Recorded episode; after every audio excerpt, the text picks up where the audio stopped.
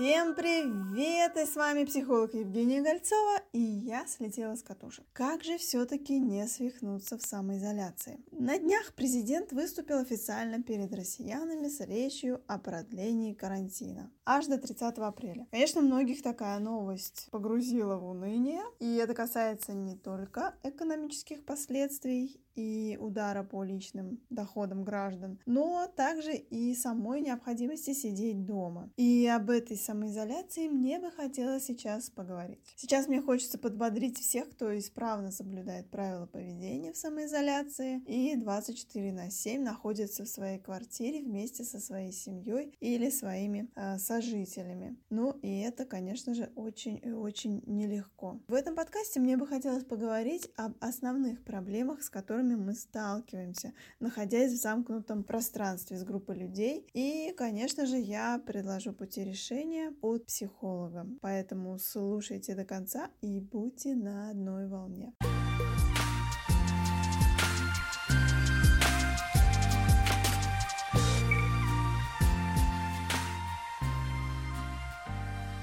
Казалось бы, да, какая удивительная возможность просто побыть со своими близкими неделю или даже две, а может быть даже месяц. Какая удивительная возможность. Ведь в суете обыденности мы очень мало времени уделяем друг другу. Работа, дорога на работу и обратно, пробки, вот это постоянное ныряние а, в магазины то за чем-то одним, то за чем-то другим. Плюс еще, конечно же, нужно успевать развиваться и всячески расширяться. И значит, к пробкам и к работе, и к магазинам мы добавляем еще разные курсы по повышению квалификации, а, разные курсы по различным развитию всяким на развитию навыков, курсы там, не знаю, кройки и шитья, курсы маркетинга, пиара, курсы как развиваться в Инстаграме и так далее, и так далее, и так далее. И на все это нужно выделять время. Плюсом нужно, конечно же, обязательно следить за собой. Значит, йога или фитнес два раза в неделю это минимум, плюс какой-нибудь пилон, еще массаж и, конечно же,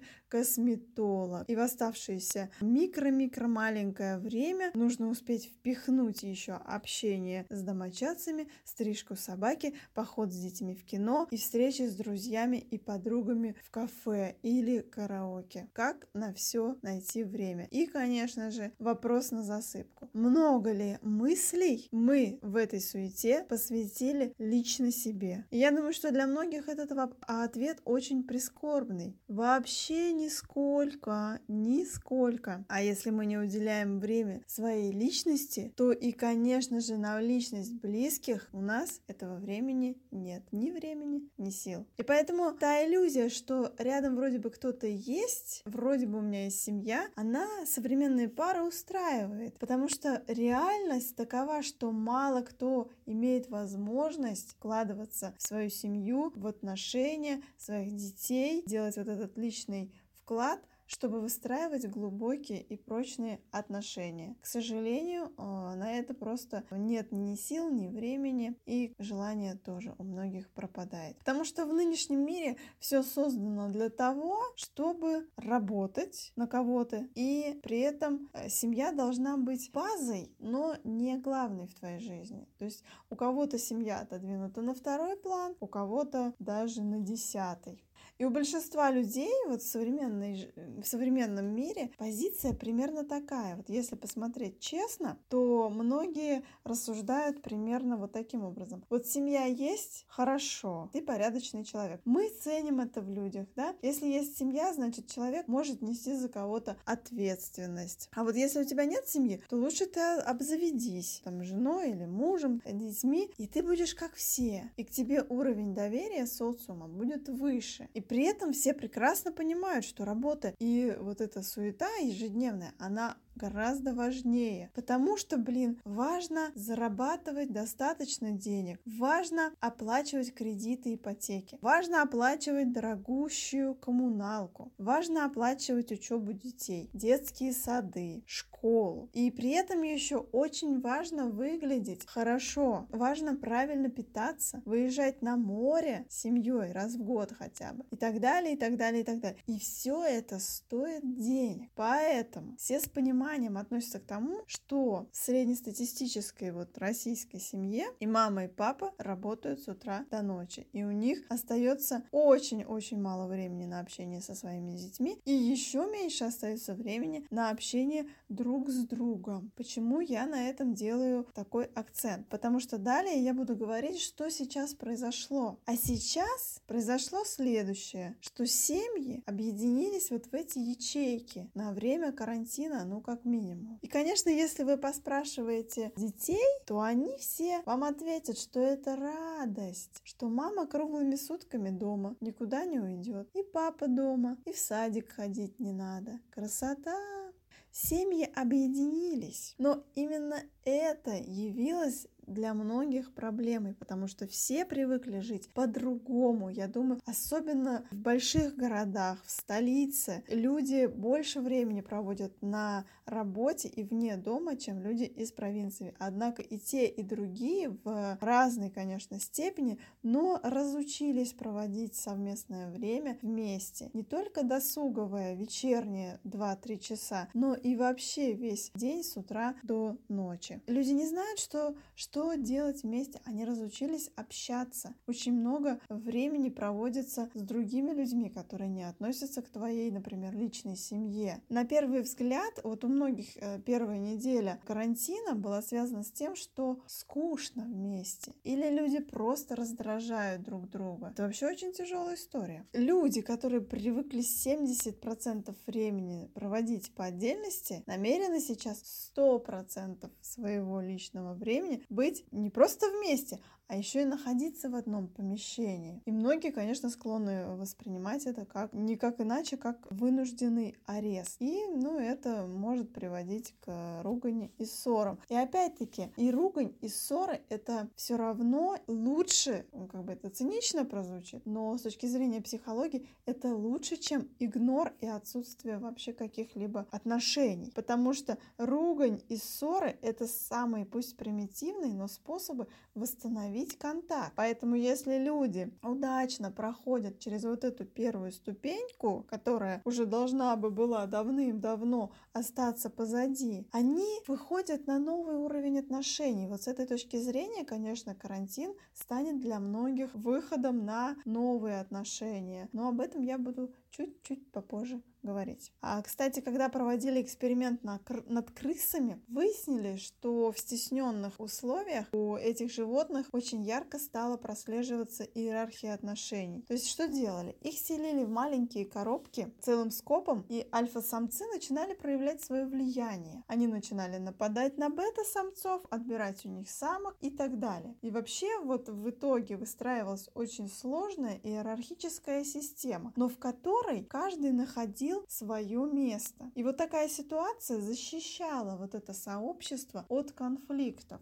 И крысы жили в неравных условиях, но при этом мирно сосуществовали. Если ставить целью отсутствие вот конфликтов и ругани, тогда самое лучшее это выстраивание иерархии. Потому что у людей происходит примерно то же самое. Когда формируется, вот вспоминайте, когда формируется новый какой-то коллектив, то на первых порах определяются лидеры. И дальше уже от этих лидеров выстраивается линейка иерархии по убыванию. От более влиятельных к тем, у кого это влияние практически отсутствует. И в семье то же самое. Кто-то глава, и дальше от него уже по убыванию, от старших к младшим. В ситуации изоляции это, кстати, очень важный пункт. Чем прозрачнее будет иерархия в вашей семье, тем меньше будет конфликтов. Вот вам лайфхак от психолога на время карантина и не только. Сейчас давайте поговорим о проблемах, с которыми сталкиваются женщины в самоизоляции. И потом перейдем к проблемам, которые актуальны для мужчин. Итак, для женщин пункт первый, я бы сказала, наиболее значимый. Они очень много времени посвящают домашним делам. Поясню, много времени по сравнению, опять же, с тем временем, которое они проводили дома до карантина, в своей обычной жизни. То есть женщины много времени проводят на кухне, готовят еду. Уборка, опять же, да. Детей они видят чаще и больше, и сейчас им приходится выполнять роль няни или воспитателя. То есть развлекать своих своих детей. И получается в этом случае, что вот эта хозяйственная физическая нагрузка на женщину во время карантина резко возросла по сравнению с предшествующим периодом. И это тоже фактор, с которым близким, родным нужно считаться. Пункт второй. Как ни крути, отсутствие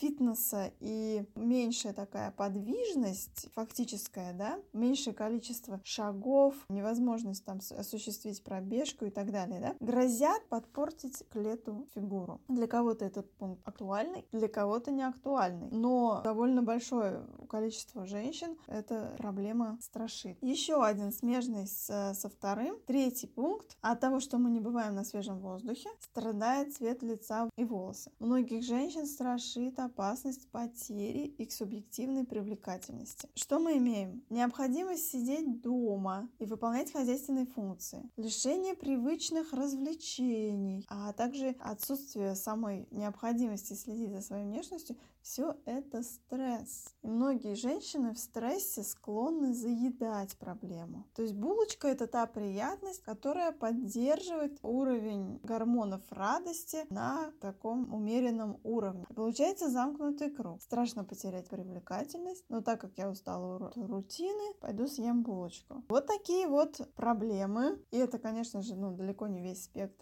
которые свойственны женщинам вот в этом периоде самоизоляции. Какие же подводные камни ожидают мужчин в самоизоляции? Мужчины просто не могут свободно отправиться по своим делам, и уже это их фрустрирует. То есть это создает для них некомфортную психологическую э, ситуацию. При этом есть еще один фактор. Он видит свою супругу не в платьях и с прической, как он привык, а чаще в тренировочных там штанах и с дулей на голове, без макияжа, естественно, и уж, конечно, без каблуков. Это очень такой тонкий момент на самом деле, потому что мужская психология устроена следующим образом. Самооценка мужчины падает, когда он видит неухоженную женщину, и растет, когда он видит красивую, привлекательную девушку, которая следит за собой.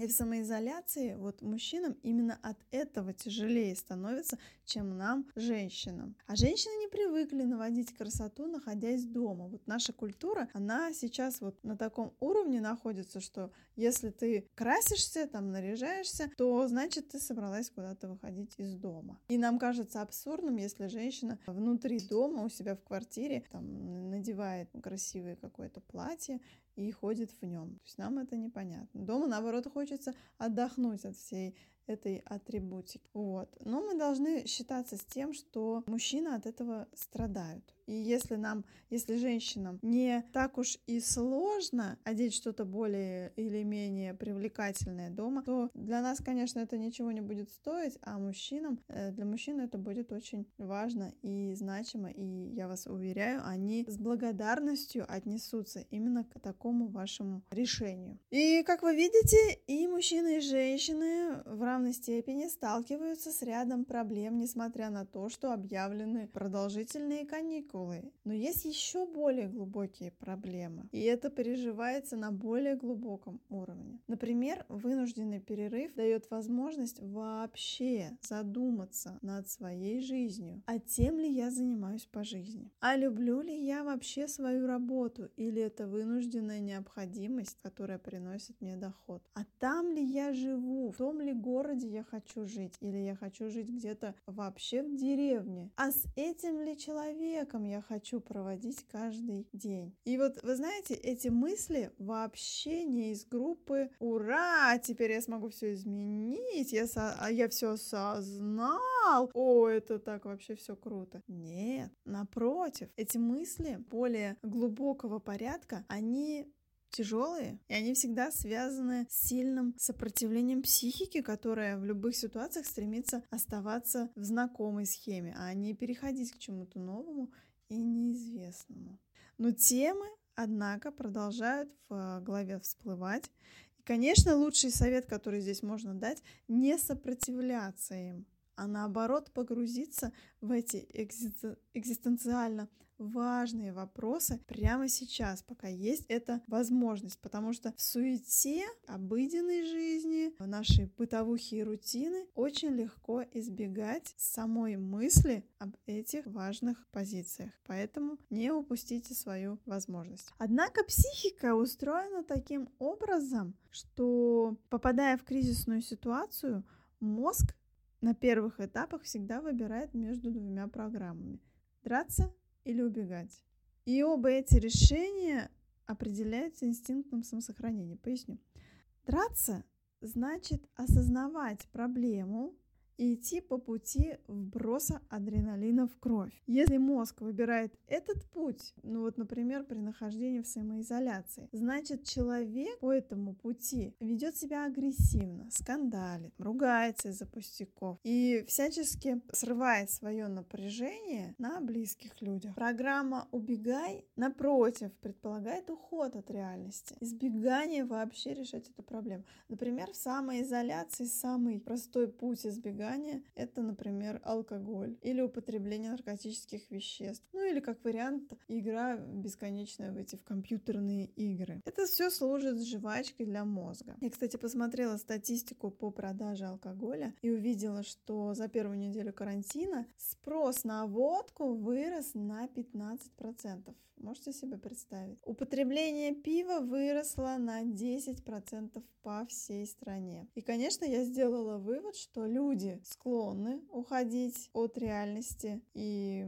многим проще выпить дома и переждать эти времена. Как писал Сергей Есенин, не помню дословно этот стих, письмо женщине он называется, что я спускался в трюм корабля, который переживает крушение. Трюмом этим был русский кабак. Вот таким образом, избегая алкоголь, поэт лишал себя необходимости переживать и видеть переживания других людей. Возвращаемся к нашей теме. Эти два пути оба деструктивные, потому что это простейшие психики, то есть они совершенно инстинктивные. Но в отличие вот от животных, человеку дан неокортекс, или так называемая новая кора головного мозга. Именно она способна находить творческие решения, где зверь видит только два вот этих вот первых вариантов. И именно благодаря неокортексу человек показывает большую приспосабливаемость к изменяющимся условиям внешней среды. Ведь необходимость сидеть дома — это согласитесь, это изменившиеся условия. И значит, самое время включать новую кору в поисках новых смыслов, новых решений и новых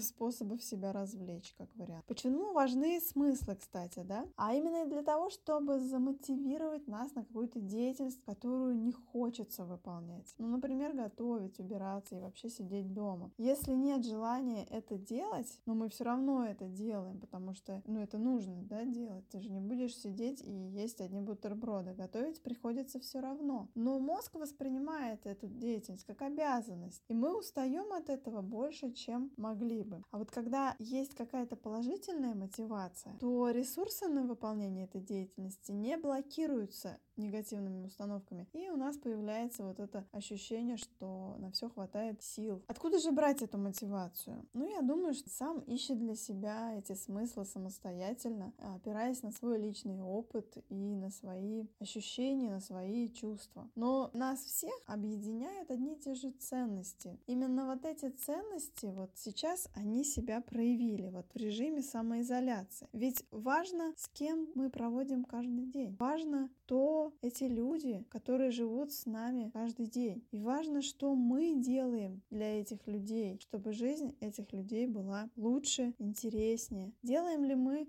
вклад в этих людей каждый день. И я больше чем уверена, что по окончанию режима карантина будет, может быть, не очень сильная, но волна разводов именно благодаря этому времени, проведенному вместе. Потому что люди окончательно поймут для себя, кто рядом с ними, тот ли это человек. И для многих окажется, что за ширмой повседневной суеты они просто не видели, что живут не с тем человеком, что рядом абсолютно чужие люди. А сейчас сейчас в режиме карантина люди осознают, что им не хочется больше просыпаться рядом. И что кроме как выходить вместе на досуг, как они это делали, им как личностям рядом друг с другом вообще не интересно. Или что кроме совместного быта и детей этих людей больше ничего не связывает, никаких чувств и никаких совместных целей даже элементарно. И точно так же может произойти совершенно наоборот. Э, для многих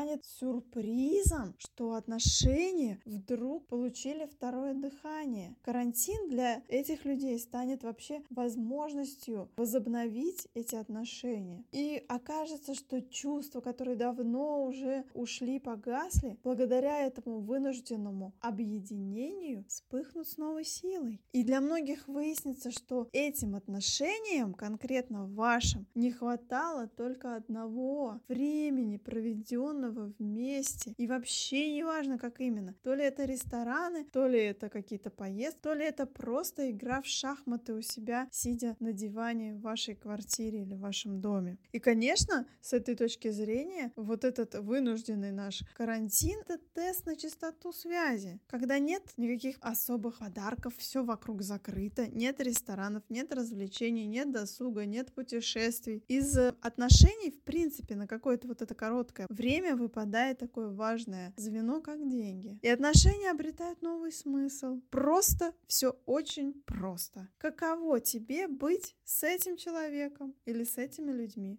Вот и все. Вот вы оказались на необитаемом острове, и больше никого нет. Тот ли это человек, с которым тебе захочется и во второй карантин, и на месяц, и на два, и на год? Тот ли это человек? Вот задайте себе этот вопрос. Лучший вклад в себя и в ваших близких, который вы можете сделать в этом режиме вынужденной самоизоляции, это заняться вашими отношениями. У вас есть возможность увидеть своих близких, а они смогут увидеть вас. Вы можете дать им то, что было дефицитом в условиях вечной вот этой нехватки времени. Вы можете дать им эту вашу любовь, ваше внимание. Вы можете совместно вот вложить в них по максимуму за это время. Совместный просмотр фильмов, совместно читать, придумывать какие-то общие занятия. И после того, уже как мы, мы все равно вернемся к своей прежней жизни. После этого вы будете с огромным теплом вспоминать этот карантин, это время в своих лучших переживаниях. А ваши детки будут мечтать, чтобы вот хоть раз еще вот так взяли всю страну, посадили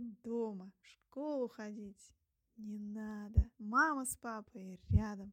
Какое счастье! Поэтому, мои дорогие, зависит от вас, будет ли самоизоляция вашим домашним арестом, либо это будет возможностью качественно провести время со своей семьей, качественно вложиться, чтобы потом, учитывая, что вы снова вернетесь, ведь никуда ж мы не денемся, мы снова вернемся в этот обычный режим бытовой жизни, дефицитом времени, который мы не сможем уделить в должной степени ни своим детям, ни своим близким. Поэтому пользуйтесь возможностью. Я желаю вам крепких отношений, глубоких отношений. Я желаю вам радоваться каждому дню и той возможности каждый день проводить всем вместе. Я желаю вам э, выстроить иерархию дома с тем, чтобы каждый понимал свое место и чувствовал себя в большей безопасности и в большем спокойствии. И я желаю вам отнюдь не избегать эту реальность такой, какая она есть, а наоборот найти в ней свои новые смыслы и найти возможность заняться собой и своей душой и, конечно же, вложить ваши, вашу любовь и тепло в своих близких. Я вам этого искренне желаю. Берегите себя и своих родных. С вами была душевный психолог Евгения Гольцова. А в следующем подкасте я подниму тему, что нас ждет после карантина. Мой личный психологический прогноз. Подписывайся на подкаст «Я слетела с катушек» и не пропусти интересные выпуски. Пока-пока!